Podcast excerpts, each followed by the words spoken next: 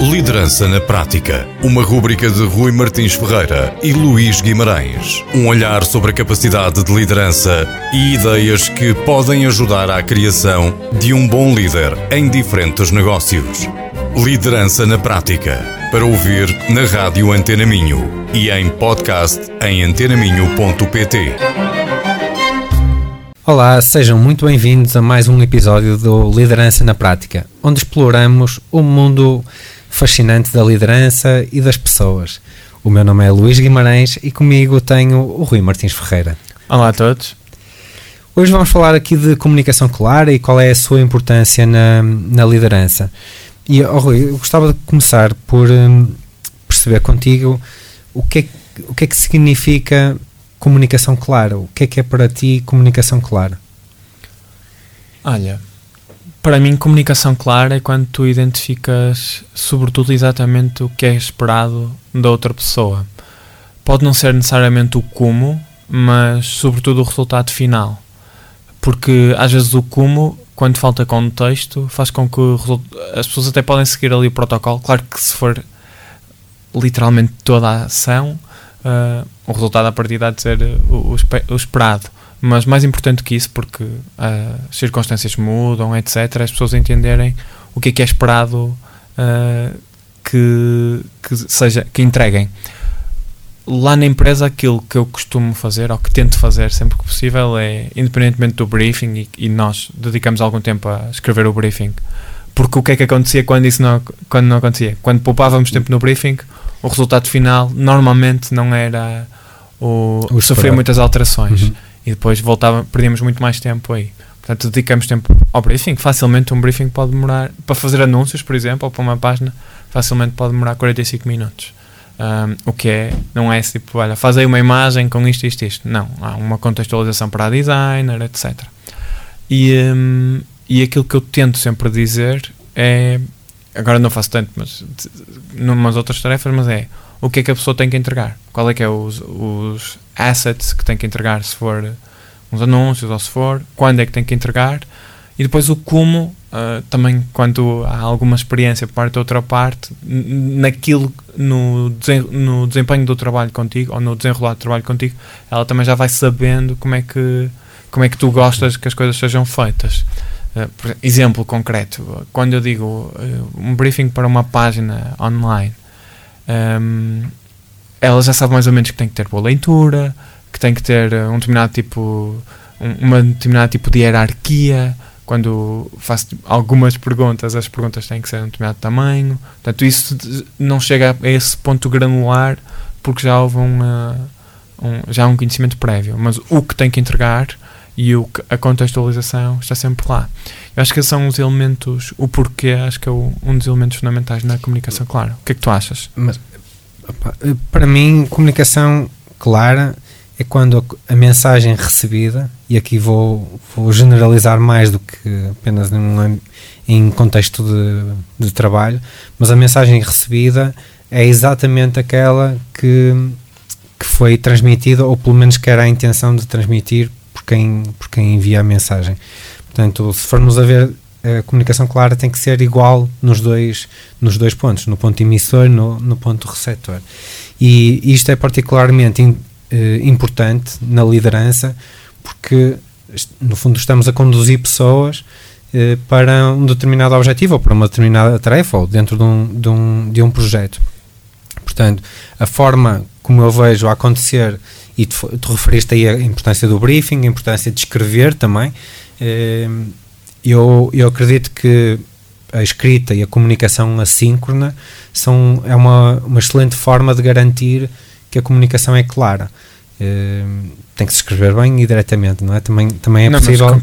acho que é, potencias. Mas, mas é mais fácil do que do que numa via, por via oral ou numa, numa comunicação síncrona, porque é mais fácil perderem-se perderem partes da informação nessa, nessa forma de comunicar.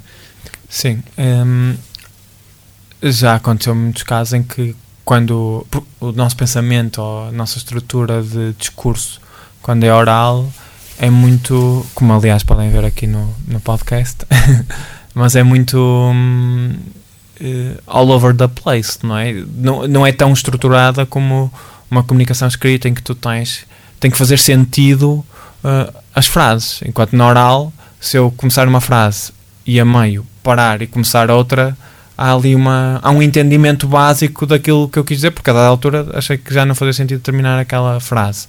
E esse entendimento existe. O problema é que existe e não existe. Existe em parte porque dá para comunicar, hum, mas não, não é com o nível de estrutura e de clareza que a comunicação escrita obriga.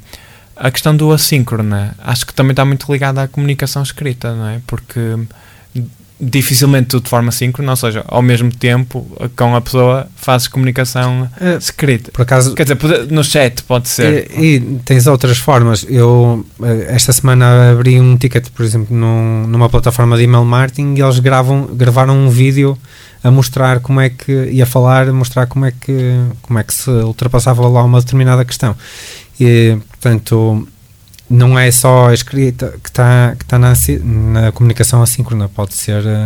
Uh, por, aliás, temos os áudios, os áudios, por exemplo, é uma das coisas que, que é, é, muito utilizada nos dias de hoje, não é? Teres um WhatsApp e, ter pessoas a trocar áudios faz parte da, quase do, do dia a dia de, de muita gente. Uh, portanto, agora eu estava alinhado com isso que estavas a dizer no início, mas não, refleti um bocado. E tens outras formas de, de comunicação assíncrona.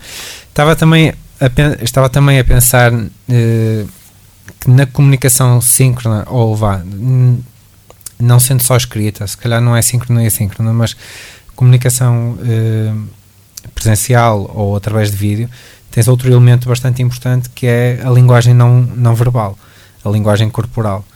E, até que ponto é que a linguagem não verbal ajuda a clarificar uma mensagem. Hum, pá, uma que ajuda não tem ou seja, que há elementos que se perdem quando não existe linguagem não verbal há, sem dúvida há elementos que se perdem agora por outro lado eu tenho dificuldades em reconhecer esse mérito porque eu valorizo muito mais a linguagem escrita uh, porque, ou a comunicação escrita, porque o nível de clareza que obriga a pessoa que está a escrever é muito maior, já nem falar dos registros, mas é muito maior do que quando fazes uma comunicação a oral. Obrigar a refletir, não é? Obrigar a refletir, sem dúvida. Tens que. É, dificilmente escreves tudo ali de uma vez e depois tentas dar clareza, hierarquia, etc. Por isso. Hum, mas se calhar não existe uma solução ou uma resposta e, certa e sobre. dos contextos, não é? Provavelmente é, depende dos contextos. Eu, quando estou em casa a liderar os meus filhos eh, para uma Seria determinada tarefa, não faz muito sentido eu enviar-lhes um, um e-mail uh, por escrito. É um Peço faz favor que vá lavar a louça. e fica registado que, portanto, acho que hum, aí depende, depende muito do contexto, mas em contexto profissional, claramente, a escrita é uma mais é uma mais-valia e me permite Ehm, permite maximizar ou otimizar a produtividade porque está quando, quando pelo menos nessa é a minha perspectiva quando estamos a utilizar a comunicação assíncrona estamos ehm, a evitar interromper o trabalho do outro quando optamos por uma comunicação assíncrona uh, isso vai fazer com que eu vou interromper, é? eu quero falar contigo, ligo-te ou, ou levanto-me da secretária, vou ter contigo, estou a interromper o teu trabalho. Sabes que isso, o Paul Graham tem um, um essay, há um artigo escrito que fala muito disso, que hum, os managers ou os gestores tinham muito essa tentação de ir falar com os colaboradores, sobretudo programadores, porque é, era com quem mais o Paul Graham lidava. Ele é fundador da Y Combinator, incubou empresas como a Airbnb, por exemplo, um, e, e ele fala muito que os líderes faziam muito isso de interromper porque era mais fácil para eles do que dar uma diretiva por escrita, porque é muito mais fácil, é muito mais fácil falar do que ir agora escrever. Mas isso causava depois enormes eh, perdas de produtividade para os eh, programadores, porque havia um custo enorme de transição entre o momento em que estás concentrado, o momento em que és interrompido e o momento em que te voltas a concentrar e não só aquele tempo em que o manager ou o gestor está a falar para, para ti. E uh, fala muito disso e esse, esse, esse artigo é, é, bastante, é espetacular e até uma das influências para nós na empresa tentarmos fazer sempre possível comunicação escrita e assíncrona. De qualquer forma, em termos de comunicação clara e de importância para a liderança, realmente, dando um passo atrás, a verdade é que não pode ser tudo escrito, porque quando nós queremos fazer reuniões de alinhamento de objetivos, visão, não faz sentido estarmos ali a escrever, não é? Tem que ser quase oral e uma mensagem transmitida, e se quiser até não sei se tentando inspirar é a melhor palavra, mas de qualquer forma seria estranho ver isso de forma escrita. Mas, mas mesmo, sobre a visão, que, que mesmo nesses momentos, eu, eu, eu gosto que eles sejam preparados de forma escrita. Um, uma das coisas que eu. Quando digo preparar de forma escrita, exemplo, existe uma, uma reunião com uma agenda okay. definida. O que é que nós vamos debater nesta, nesta reunião? E depois inserir sempre a variável do tempo. Nós vamos ter esta reunião e esta reunião vai durar apenas 30 minutos, independentemente do, do que a gente conseguir alcançar. Isso obriga a, a ter, a, a ter as pessoas envolvidas a estarem muito mais focadas naquilo que é o objetivo. Não haver tanto tangentes. Uh, portanto, obriga também a ter uma comunicação clara, prévia, durante e após, porque depois há sempre um, um, um documento ou algum e-mail uh, que resume aquilo Eu que tenho, foi debatido. Agora tenho uma pergunta aqui: qual é que tu achas que é o papel da repetição na comunicação clara? A repetição é fundamental.